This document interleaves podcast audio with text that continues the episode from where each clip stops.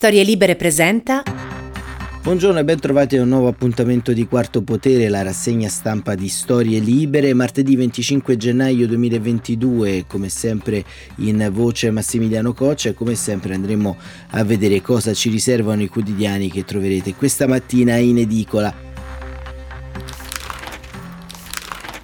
Ovviamente attenzione, fare i puntati sul eh, Quirinale, sulla giostra delle votazioni che eh, si è aperta ieri, eh, votazioni che sono state eh, diciamo il primo atto di una complessa eh, trattativa interna eh, dei partiti, ovviamente la prima votazione così come preannunciato nei giorni scorsi è stata di fatto nulla, nessuno dei partiti in campo ha eh, bruciato, tra virgolette, un proprio candidato esponendolo alla eh, prima chiama, ma eh, diciamo se vincono le schede bianche fuori da eh, Montecitorio vincono in qualche modo eh, le trattative, il dialogo, il eh, diciamo passo in avanti fatto nella definizione dei diciamo delle strategie da parte di Enrico Letta insieme a Matteo Salvini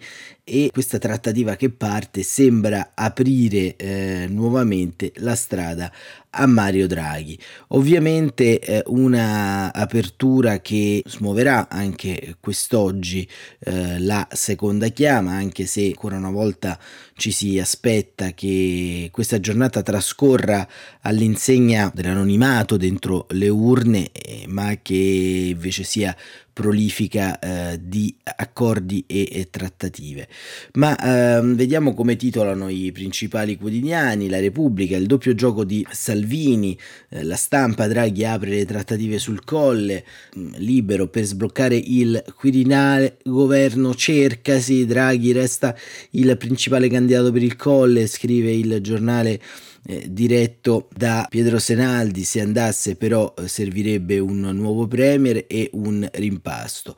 Super Mario media con Salvini e Letta, ma Matteo frena e prepara una rosa di nomi. Il Fatto Quotidiano addirittura usa toni apocalittici, monarchia o repubblica, mettendo un'illustrazione da un lato Mario Draghi e dall'altro un uh, uomo senza volto. Mario Draghi però ha le sembianze del Re Sole e questo diciamo il tono che viene usato dal giornale diretto da Marco Travaglio. La verità il Green Pass diventa eterno, difficile riconquistare i diritti perduti e eh, ancora mette in prima pagina la foto della senatrice Sara Cunial che eh, diciamo non essendo vaccinata, non avendo fatto tamponi e via dicendo, non è stata fatta accedere all'aula. Eh, ieri Sara Cunial ha eh, minacciato appunto di chiedere eh, l'annullamento delle elezioni alla Corte Costituzionale, ma vedremo insomma che effetto avrà? Il messaggero colle la trattativa è partita, il resto del Carlino sullo stesso tono decolla il dialogo e si muove Draghi eh, e il Sole 24 ore invece ci eh, fa riflettere su un dato, un dato importante di geopolitica, di politica estera, venti di guerra e Federal Reserve, le borse in caduta. I venti di guerra ovviamente riguardano eh, l'Ucraina e la Russia, tensioni sempre più evidenti. Ieri Ursula von der Leyen ha eh, deliberato l'invio di un pacchetto da parte della Commissione europea di aiuti di 1,2 miliardi di euro eh, all'Ucraina e mm, notizia eh, che viene riportata nel taglio centrale del mattino, quella che viene dall'est, la guerra alle porte con appunto eh, una fotografia tratta dal confine con eh, soldati ucraini che eh, sono eh, intenti in un'esercitazione e eh, anche il giornale partenopeo titola Colle, i partiti e Draghi trattano e il riformista ora ci prova Draghi, ma i cecchini sono sempre in agguato. Domani, adesso Draghi tratta sul Quirinale, l'alternativa dei partiti è Casini. Il manifesto Fuoco alle polveri e mm, eh, poi anche qui una eh, riflessione su quanto sta accadendo al confine eh, tra Russia e Ucraina. Gli USA e la Nato schierano l'Europa. Diciamo titolo un po' provocatorio per questa analisi che vedremo più avanti. A venire meglio tardi che mai e il eh, titolo eh, diciamo è riferito alle trattative del Quirinale nel giorno del primo voto a voto per il Quirinale. Comincia il dialogo tra i partiti Draghi la prima ipotesi eh, il Parlamento um, diciamo martedì eh, andrà a votare quindi oggi eh, forse con più consapevolezza omaggio a Mattarella dell'Aula. E eh, il dubbio cercasi politico per Palazzo Chigi astenersi tecnici grazie eh, e leggo il free press della eh, capitale dice disonorevole scheda bianca elezione del capo dello Stato oggi si replica vertice tra i big. Il, ma- il paese è stato in emergenza e i partiti giocano alla politica senza decidere e, ehm, Metro anche un altro free press Bianca fa il pieno di voti e anche qui viene diciamo eh, data la notizia delle prove di guerra al confine con eh, l'Ucraina, le borse crollano e questo è un argomento da non sottovalutare e facciamo attenzione perché questo argomento si eh, ripercuoterà anche sull'urgenza di chiudere le trattative per il Quirinale. Ma sul Corriere della Sera che eh, diciamo eh, come sempre e come gli altri quotidiani ovviamente dedica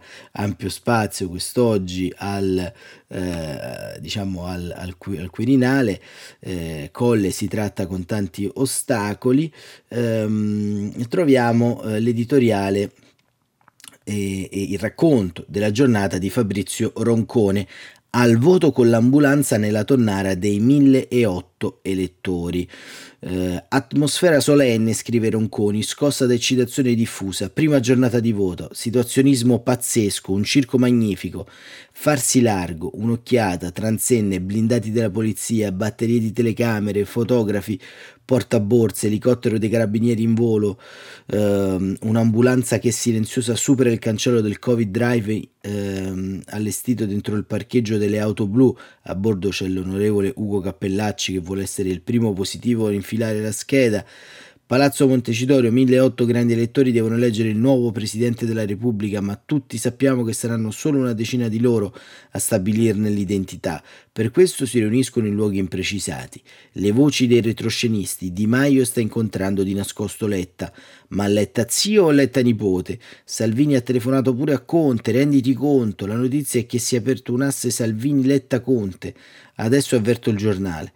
Poi ecco un gruppone di grillini che risale via degli uffici del vicario, sguardi sui San Pietrini, pensieri grigi, ma se Draghi finisse davvero al Quirinale a Palazzo Chigi venisse poi giù tutto, ragazzi, noi con le elezioni anticipate andiamo tutti a casa, vi è chiaro, sì? Daniela Santanchè si vede sfilare Davanti la pattuglia grillina è seduta un tavolino di Giolitti, l'ingresso contingentato dell'emiciclo di 50 votanti per volta ha trasformato bar e ristoranti in un appendice del transatlantico. Chi aspetta di entrare, chi ha già votato, chiede e chi esce. Ironia abrasiva, il volto liscio come porcellana di Capodimonte, la pitonessa, citazione di Giuliano Ferrara, negli anni dorati del berlusconismo ha visto cose che noi umani non possiamo immaginare. Ora è con Fratelli d'Italia, non parla mai tanto per parlare. Vuol sapere chi finirà finirà al colle, il suo dito indice è teso in direzione di Palazzo Chigi, ma non mi attribuisca un quarto di sospiro che la vengo a cercare. Gli è rimasta questa voce simpaticamente aggressiva. Checkpoint, controlli severi, intanto all'Hotel Nazionale escono quelli di Coraggio Italia, Romani, Brugnano, Quagliarella, Toti, inspiegabilmente di buon umore. C'è una bolgia diffusa, un cronista tedesco si avvicina a una signora con i capelli rossi. Tu crante elettrice? No, io squadra mobile. Sul cellulare entra il whatsapp di una fonte, appena sei dentro vai nel cortiletto, c'è una bella scena. A sinistra all'angolo una dozzina di leghisti intorno a Umberto Bossi seduto sulla sedia a rotelle. Il nome del presidente può uscire alla fine, profetizza l'anziano capo. Lo coccolano, lui si accende il sigaro, si china a salutarlo per Luigi Bersani, poi arriva il potente Giancarlo Giorgetti. L'Umberto è stato davvero un grande. A suo modo sì, lui era capace di superbi colpi politici a sorpresa. Ecco, appunto, Ministro, in questo voto quirinalizio dobbiamo aspettarci qualche sorpresa oppure tutto si spiana e Draghi? Beh, risponde con aria allusiva, Salvini ci è andato a parlare, no? Gli avrà dato eh, qualche indicazione, io credo. Sulla Moleskine comincia a esserci più di un indizio. Adesso sarebbe il momento di salire le scalette ed entrare in transatlantico. Ma la scena è una tonnara spaventosa. Potenziale cluster, si resta in bilico sulla porta. Appunti, Francesco Bonifazzi Italia Viva in doppio petto, scarpe con nappine ma senza barboncini, vietati dal regolamento. Renzo Piano con un'orribile giacca verde, Alfonso Bonafede ancora vestito da guardasigilli con il panciotto. Un mazzo di tulipiani bianchi per Mariana Boschi, nata il 24 gennaio dell'81. Monica Cirinà furibonda, parliamo sempre di donne, di pari opportunità, ma poi riusciremo mai a mandarle uno al Quirinale?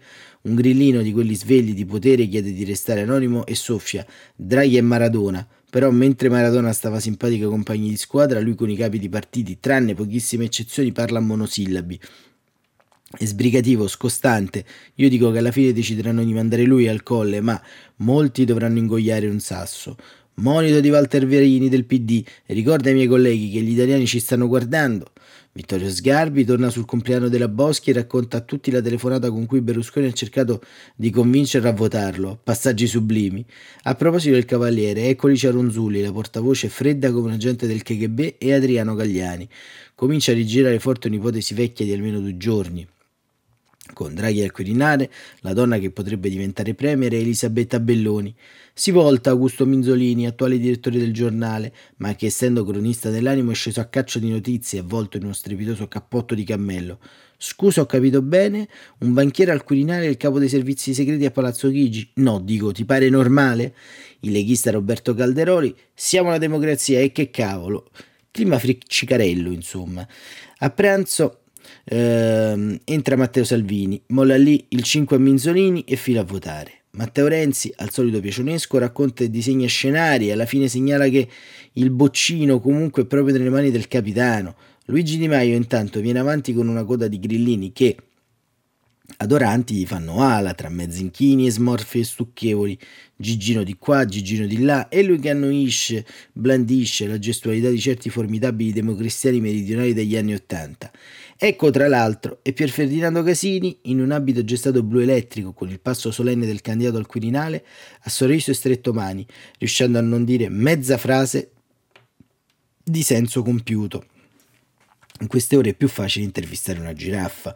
Nel frattempo si fuma ovunque, molti parlamentari con le mascherine abbassate, un retroscenista urla nel cellulare del suo direttore, al suo direttore: La novità stasera è questa. Draghi ha aperto le consultazioni, ha visto Salvini, poi ha sentito Letta, qualcosa si muove.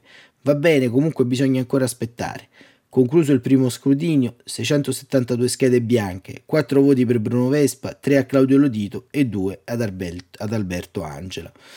E questa è la pazza giornata delle eh, elezioni del, eh, appunto, del capo dello Stato vista dalla penna sempre attenta, arguta e eh, importante di eh, Fabrizio oh, di eh, Fabrizio Roncone del Corriere della Sera e ehm, appunto eh, sempre sul eh, giornale eh, di eh, via eh, Solferino eh, ci sono molti spunti interessanti, spunti interessanti che ehm, diciamo ad esempio ehm, riguardano gli equilibri all'interno non solo della maggioranza di governo ma anche della futura maggioranza che verrà. Perché è chiaro che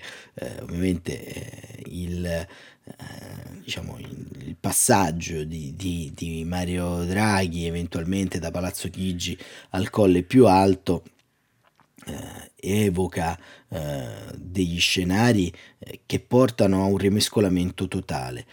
E ehm, Massimo Franco titola così il suo editoriale di prima pagina Un passo ma piccolo eh, e scrive distinto verrebbe da dire che il bianco delle schede espresse ieri nella prima votazione per il Quirinale è il colore del voto e dell'impotenza. In realtà il bianco contiene e nasconde tutto, potrebbe perfino diventare il velo che scherma e protegge il nome destinato ad emergere nei prossimi giorni. La trattativa iniziata ieri rappresenta almeno simbolicamente un passo in avanti, ma piccolo, sempre che non sia fine a se stessa o nasconda eh, tentazioni di nuove forzature e ehm, per ora eh, dalle rose dei partiti sono spuntati fiori un po' artificiali. La definizione di candidatura di bandiera sovraespone persone più che degne alla prospettiva di un probabile bocciatura. Nonostante la gratificazione di vedere il proprio nome sulla scheda, la giostra dei colloqui delle ultime ore non legittima ancora l'ottimismo. Si è perso tempo inseguendo velleità per, e personalismi, proclami ideologici, spesso assecondati per debolezza e mancanza di alternative. Il risultato è stato presentarsi all'appuntamento in ordine sparso e con idee confuse, e se non confuse mimetizzate nel terrore di vedere annientate dagli avversari o peggio degli alleati. Il nulla di fatto di ieri non è preoccupante in sé, era previsto, a renderlo tale è piuttosto la sensazione che non sia figlio di una strategia ma della sua assenza. Si tratta al massimo della conseguenza di un esasperato tatticismo al quale nessuno è riuscito a conferire dignità. Forse è impossibile mancando un baricentro e leader in grado di tenere uniti almeno i propri partiti. Il tema delle prossime ore sarà costruire un profilo partendo da consensi atomizzati e liquidi e sforzandosi di conciliare la voglia di protagonismo della politica e l'idiosincrasia per i tecnici, con l'esigenza di garantire la credibilità e l'affidabilità dell'Italia. È un gioco ad incastro complesso perché implica un abbozzo di soluzione per il governo, ma già questo toccherebbe i poteri del capo dello Stato. I colloqui di ieri tra il leader della Lega Matteo Salvini, il segretario del PD Enrico Letta e il capo del Movimento 5 Stelle Giuseppe Conte, oltre che col Premier Draghi, sembrano un tentativo di uscire dal recinto della propaganda. Dovrebbero dimostrare, se non altro, la volontà di superare una contrapposizione che ha impedito di iniziare un dialogo ma se preludessero a riproporre forzature si ritornerebbe ai veti che hanno fatto saltare qualunque metodo d'elezione condivisa. Il tema dunque è l'individuazione di un percorso che non porti a un capo dello Stato scelto con una logica a ribasso. Di nuovo è un'occasione che il Parlamento ha di prendersi rivincite o subire umiliazioni, ma dimostrarsi diverso, scrive Massimo Franco, da come è raffigurato e tende a rappresentarsi. Il rischio che corre è di trascurare gli interessi generali del Paese. In questo caso potrebbe essere tentato di strappare una vittoria che alla fine invece si rileverebbe la vera sconfitta della politica e soprattutto consegnerebbe all'Europa e ai mercati finanziari l'immagine della solida Italia usata in una prospettiva di anni come strumento di delegittimazione. Forse, ma non è scontato, è un pericolo dal quale si comincia a prendere coscienza e eh, Francesco Verdrami poi nel eh, taglio basso della stessa pagina di pagina 6 ehm, ci, eh, ci, porta appunto ad un, ad, un, articolo che pone non solo il retroscena ma anche l'analisi di prospettiva perché Verdrami scrive Andrà tutto bene, dice Giorgetti, e visto che da mesi il ministro leghista teorizza l'ascesa di Draghi al colle, è chiaro a chi e cosa si riferisca. Il suo ottimismo pare ancora una volta in contrasto con la linea di Salvini. In realtà la situazione è più complessa perché la strada verso il Quirinale è tortuosa oltre che piena di trappole. L'atteggiamento del leader leghista, il modo in cui ripete il Premier, dovrebbe, che il Premier dovrebbe restare a Palazzo Chigi, è dettata anche dalla necessità di tenere saldo il rapporto con Berlusconi e la spiegazione della sua prudenza emerge da un colloquio tra esponenti Dem con pari grado azzurri, secondo i quali non dovrà essere Salvini a intestarsi la candidatura di Draghi per non sconfessare il Cavaliere.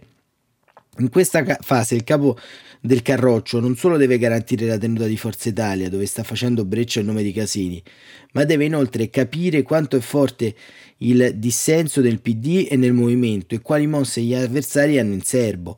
La corsa sta per entrare nella fase più insidiosa. Nei prossimi due giorni, all'ombra delle schede bianche, inizieranno manovre e doppi giochi, con i Quirinabili al centro del mirino. Un passo falso e salta tutto, perciò in attesa di arrivare all'atto conclusivo andranno consumati una serie di passaggi, scrive Verderami.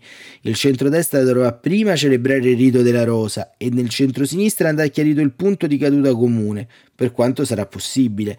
Ieri Draghi ha visto e sentito tutti, nelle stesse ore in cui Casini stava a Montecitorio per votare e in prospettiva farsi votare, con un tocco Degno della tradizione democristiana, l'ex presidente della Camera aveva rilasciato il giorno prima una dichiarazione alla cronaca locale del resto del Carlino, nella quale inneggiava la centralità del Parlamento troppe volte mortificato, un modo per sottolineare come siano solo lui e la Casellati gli unici candidati politici per il Colle, in mezzo a tanti tecnici. Un chiaro riferimento a Draghi, che è il più esposto e su cui si concentra la maggior pressione. Da giorni Renzi lo continua a chiamare in causa, tenendo un piede nel campo di Casini, Chi lo conosce come il democratico del Rio pensa che stia preparando una sorpresa, ma non sembra esserci spazio per terze soluzioni, per quanto ieri il capogruppo del Movimento 5 Stelle alla Camera provasse ad aggrapparsi allo scoglio che non c'è. Insistete su Mattarella, ha implorato agli alleati del PD. Il fatto è che anche il Nazareno non ha molti margini di manovra, anche Letta deve districarsi tra quanti fanno muro contro Draghi, come Franceschini, e quanti sono pronti a boicottare l'accordo su Casini, come riformisti. Per questo l'altra sera il leader democratico si è espresso per un bis dell'attuale capo dello Stato, una sortita a sorpresa che ha suscitato dubbi anche tra i membri della segreteria. Insomma, la situazione di difficoltà comune ai partiti dei due schieramenti e di conseguenza si riflette sui potenziali numeri dei due candidati più accreditati. Quei numeri nel segreto dell'urna ancora non ci sono. L'elezione del capo dello Stato andrà costruita un passo alla volta, come spiega il ministro Guerini, che detta il timing della corsa. Servirà una settimana. Il vecchio Bossi, che ieri è tornato in transatlantico, si è fermato a conversare con il caro nemico Bersani, a cui ha confidato amaramente che Silvio, cioè Berlusconi, sarebbe stato fermato da magistrati se fosse andato avanti. Gettando lo sguardo sulla corsa, il senatore ne ha previsto l'esito perché a suo avviso Casini probabilmente non riuscirà e allora Draghi uscirà più in là. Ma un conto, dice Bersani, è arrivare a Draghi per convinzione, un conto è che i partiti ci arrivino per disperazione e scrive Verderami e questo è il problema. Nell'attesa i grandi elettori sfruttano le votazioni bianche come un diversimento. Ieri alcuni deputati del PD Veneto hanno anche avvisato il governatore leghista Zaia che oggi gli daranno 10 voti e lui in dialetto mi volete morto. Ecco, questo è lo scenario politico di composizione di eh, questa eh, giornata appunto eh, che ehm, diciamo si è si è svolta e, e di questa appunto che eh, vivremo eh, quest'oggi, ma e, e soprattutto c'è il grande tema di questi tempi dilatati, sempre più dilatati, ormai si parla di una settimana, ma la vera domanda è, è, è abbiamo una settimana eh, di tempo per eh, diciamo dimostrare al paese eh, che eh, eh, questi partiti sono in grado di consegnare al Quirinale un cittadino uh, stabile eh, nella sua funzione, perché il tema è anche come si elegge un capo dello Stato. Ma ehm, vedremo appunto eh, come si eh, diciamo eh, come si evolverà la giornata eh, di oggi perché proprio nella giornata di oggi si avrà il cosiddetto eh, cambio di tattica, eh, il cambio di tattica eh, proprio su eh, Palazzo Chigi, perché? Perché sostanzialmente, eh, come scrive Stefano Folli, cambia la tattica a Palazzo Chigi e, e, e dice che appunto il colle e il governo sono il nodo più eh, intricato. Dice, sotto la valanga delle schede bianche e dei voti dispersi ieri sera si scorgeva una fiammella di trattativa, un poco per sentirsi alla fine dello psicodramma e tuttavia abbastanza per uscire dal buio pesto degli ultimi giorni. Il dato più interessante riguarda il Presidente del Consiglio. Ha rinunciato al silenzio imperscrutabile, che era ormai la sua cifra, e ha accettato di vedere o di sentire al telefono qualcuno dei protagonisti e comprimari del rebus. Un opportuno cambio tattico, considerando che i capi partito, per quanto espressioni di una politica debole non possono essere ignorati. Semmai un sistema impacciato e arroccato rende più amaro il ricordo di quando, quasi 23 anni fa, Carlo Azeglio Ciampi fu eletto al primo scrutinio in base a un'intesa che coinvolse di slancio quasi tutto il Parlamento. Altri tempi, oggi non c'è un regista indiscusso, ci sono tre figure che si staccano dalle altre e hanno abbozzato il negoziato di cui si parla, Salvini, Enrico Letta e sia pure con un attivismo meno scenografico del solito Matteo Renzi. Ma questi colloqui senza dubbio complicati, avrebbero possibilità di successo ancora minori se uno dei vertici del triangolo non fosse a Palazzo Chigi, come dire che Draghi riconosce alle forze politiche, per quanto confuse e incerte, il loro peso determinante. Con ciò ammettendo che la trattativa riguarda sì il Quirinale, ma investe in modo diretto il governo prossimo venturo, la sua composizione e il suo spessore politico. Quindi il programma è naturalmente chi lo guiderà. Una volta si torna di più all'incrocio decisivo, le elezioni del capo dello Stato e appunto l'esecutivo di fine legislatura vanno di pari passo. Ogni tassello del mosaico deve andare al suo posto in fretta E quel che sta accadendo? Non proprio, sembra che Salvini abbia smesso di farsi veicolo di improbabili candidature al colle, ma si ponga ora come l'architetto di una rinnovata centralità leghista da verificare nel nuovo governo. In altri termini vuole parecchio per sé e per i suoi prima di impegnarsi a favore di Draghi. Questo scompagna le carte e si dirà che ogni capo di partito intende trovare la propria convenienza nel lasciare che la legislatura rotoli fino al 2023, anziché correre verso un anticipo elettorale che farebbe la gioia di Giorgia Meloni e chissà anche di qualche esponente del PD che non lo dice ma pensa di essere il favorito dai sondaggi. Tuttavia tirare troppo la corda quando il negoziato è ai primi passi rischia di spezzarla, con conseguenze imprevedibili che potrebbero investire non il prossimo governo ma soprattutto quello in carica. Quel che si chiede a Salvini, come pure a Letta e Renzi, è di contribuire alla stabilità generale, anziché considerarsi in campagna elettorale. Nel caso fosse così, sarebbe meglio votare subito, in primavera, anziché condannarsi a un anno di scontri propagandistici preelettorali che ci esporrebbero allo sconcerto internazionale, vedi i commenti di Financial Times e Economist. Per evitare un tale esito c'è solo un mezzo, individuare per il colle, scrive Stefano Folli, una figura non di parte ma neutra, che dia garanzia dalle parti e offra un indiscutibile profilo istituzionale. Poi restano comunque da convincere mille parlamentari, molti dei quali timorosi di essere sacrificati ai giochi di potere. Dopo anni di antipolitica non c'è da meravigliarsi se la diffidenza sia incuneata anche dentro il palazzo, scrive Stefano Folli su Repubblica. E ehm, sempre su Repubblica eh, Stefano Cappellini eh, titola Il grande ostacolo, la presenza della Lega nell'esecutivo avrebbe dovuto essere la garanzia di uno schema bipartisan anche per il Quirinale. E invece, secondo Cappellini, come scrive in questo editoriale di commento su Repubblica, è diventato proprio il grande ostacolo. E nella parte finale eh, di questo eh, commento sicuramente da leggere, ehm, pone proprio l'accento sulla eh, vicenda eh, Salvini. Non può sorprendere chi ha letto l'accorata lettera del suocero in pectore di Salvini, Denis Verdini, a Marcello Dell'Utri e Federico Confalonieri, che il leader della Lega, in mancanza di un ritorno al Viminale o di un ruolo di primo piano nel governo, si stia eh, incapricciato dall'idea di farsi kingmaker. Ne va del futuro della sua carriera politica, scriveva Verdini nella missiva, ed è difficile pensare che la questione non sia stata discussa anche a quattro occhi con il diretto interessato.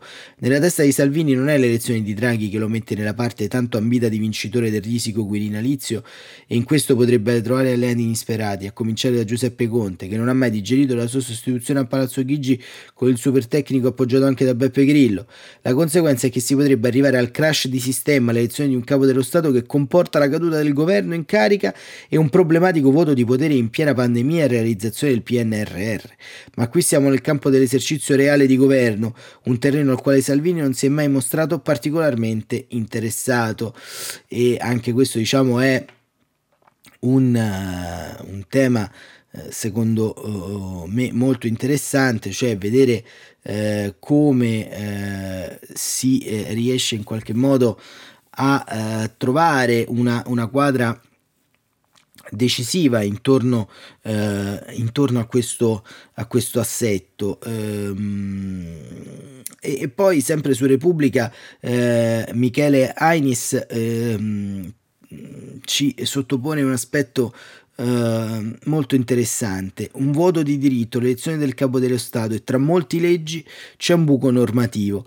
Girano regole bizzarre attorno all'elezione del prossimo capo dello Stato, scrive, anzi doppiamente bizzarre, già che nel paese dalle 50.000 leggi le regole in questione sono figlie d'una lacuna normativa derivano insomma da un voto di diritto, eppure il paradosso si profila già al momento della scelta durante l'espressione del voto. In questo caso eh, mancano di fatti candidature avanzate ufficialmente dai partiti. La Costituzione non le vieterebbe, ma una prassi battezzata nel maggio del 48, quando fu eletto Einaudi, qualifica il Parlamento in seduta comune come collegio imperfetto, dove si vota ma non si può discutere sull'oggetto del voto. Di conseguenza, il primo accorgimento del candidato perfetto è negare l'esistenza stessa della sua candidatura per evitare di bruciarla. Da qui un festival dell'ipocrisia, ma da qui anche un velo di opacità sull'elezione che si consuma inconciliabili nelle segrete stanze dei partiti, mentre ai cittadini non resta che sbirciare dal buco della serratura. Infine viene fuori un nome, quali? Poniamo Mario Draghi, ma poniamo altresì che si chiama Draghi Mario, eh, anche un postino di Siena, e che il giorno dopo quest'ultimo si presenta presenti ai corazzieri per cominciare il suo mandato. Dopotutto ne avrebbe buon diritto, mancando candidature formali, mancando una lista elettorale affissa nei seggi come avviene alle politiche, per quale ragione non potrebbe essere proprio lui l'eletto? Risposta perché evidentemente si presume che il nuovo presidente sia persona già nota agli italiani e non è il caso del postino. Però si tratta di un'altra regola non scritta, di un'altra toppa sopra il buco delle regole e Mattarella scade il 3 febbraio, ma con l'aria che tira non è detto che quel giorno il Parlamento abbia già trovato il successore. Che ne sarà quindi di lui? La Costituzione non lo dice, l'articolo 85 di fatti menziona un'ipotesi diversa. Se le Camere sono sciolte o mancano almeno tre mesi dalla loro cessazione, l'elezione slitta, mentre il Presidente viene prorogato. Sicché delle due l'una, o si, estende per analogia la prorogatio anche a questo caso, oppure il 3 febbraio subentrerà il supplente, cioè la Presidente del Senato, più giusta la prima soluzione, tuttavia, già che la supplenza muove da un impedimento del capo dello Stato, mentre qui l'impedito è il Parlamento, che perciò potrebbe giocare uno scherzetto al vecchio presidente, per rieleggerlo basta non eleggerlo, basta mandare a voto ogni successiva votazione, tanto lui verrebbe prorogato. Chi invece non può subire proroghe è il Presidente del Consiglio, ove venga eletto al Quirinale. Dovrà dimettersi con effetto immediato, dato che la Costituzione viene a doppio mestiere, e il governo, chi lo guida, silenzioso, nessuna norma disciplina l'ipotesi eh, in questione, né la morte, facciamo gli scongiuri del premier in carica.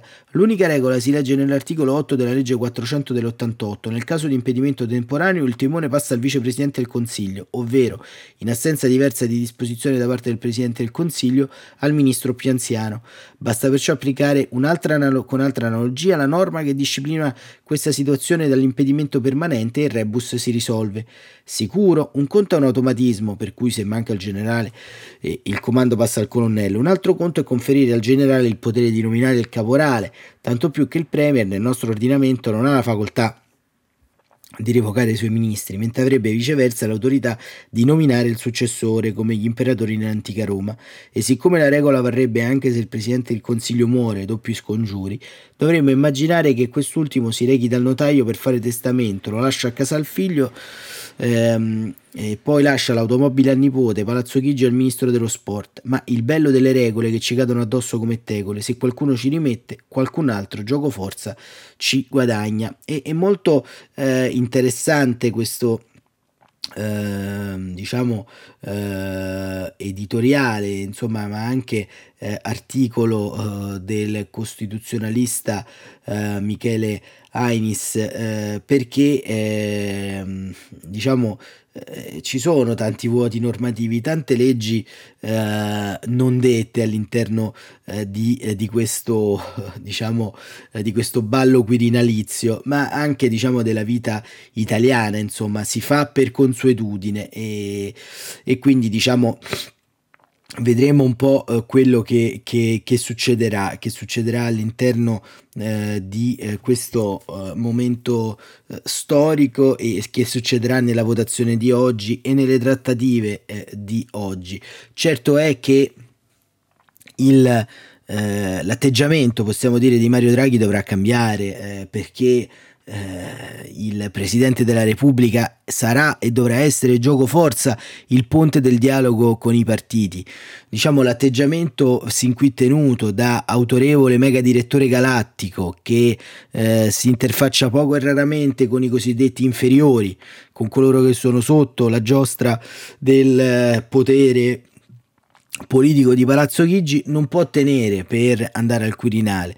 E in questo caso Draghi dovrà fare politica, cosa che non ha mai voluto fare in questo periodo, cercando sempre come dire, un dato di eh, superiorità eh, non solo morale ma anche eh, oggettivizzante delle sue funzioni e delle sue caratteristiche. Ecco, Mario Draghi è in qualche modo in tutto e per tutto il eh, dominus eh, che eh, manca, eh, possiamo dire, eh, alla politica italiana. Avrebbe potuto interpretare in questa fase a Palazzo Chigi un uh, disegno molto più chiaro e invece eh, man mano si è sempre un po' più chiuso all'interno del suo palazzo. Diciamo che la strada del Quirinale un po' se l'è complicata anche lui, ma eh, questo d'altronde è eh, diciamo un po' la conseguenza, il punto di caduta di quello che accade tra coloro che non scelgono diciamo eh, la strada, la via maestra della politica intesa come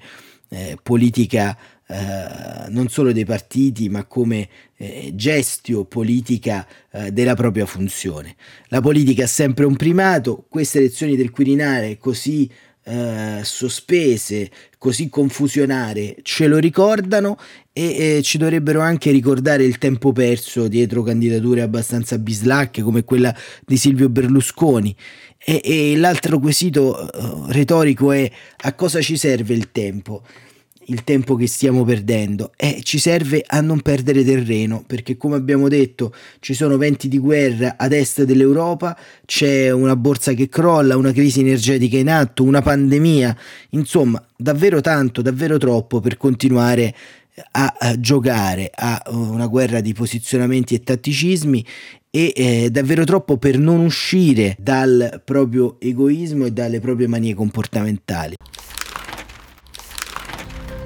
Vedremo come andrà la trattativa di oggi, come continuerà la trattativa nei prossimi giorni. Quarto potere, come sempre, torna domani mattina alle 7.45. Grazie davvero per essere stati con noi e buon proseguimento di giornata.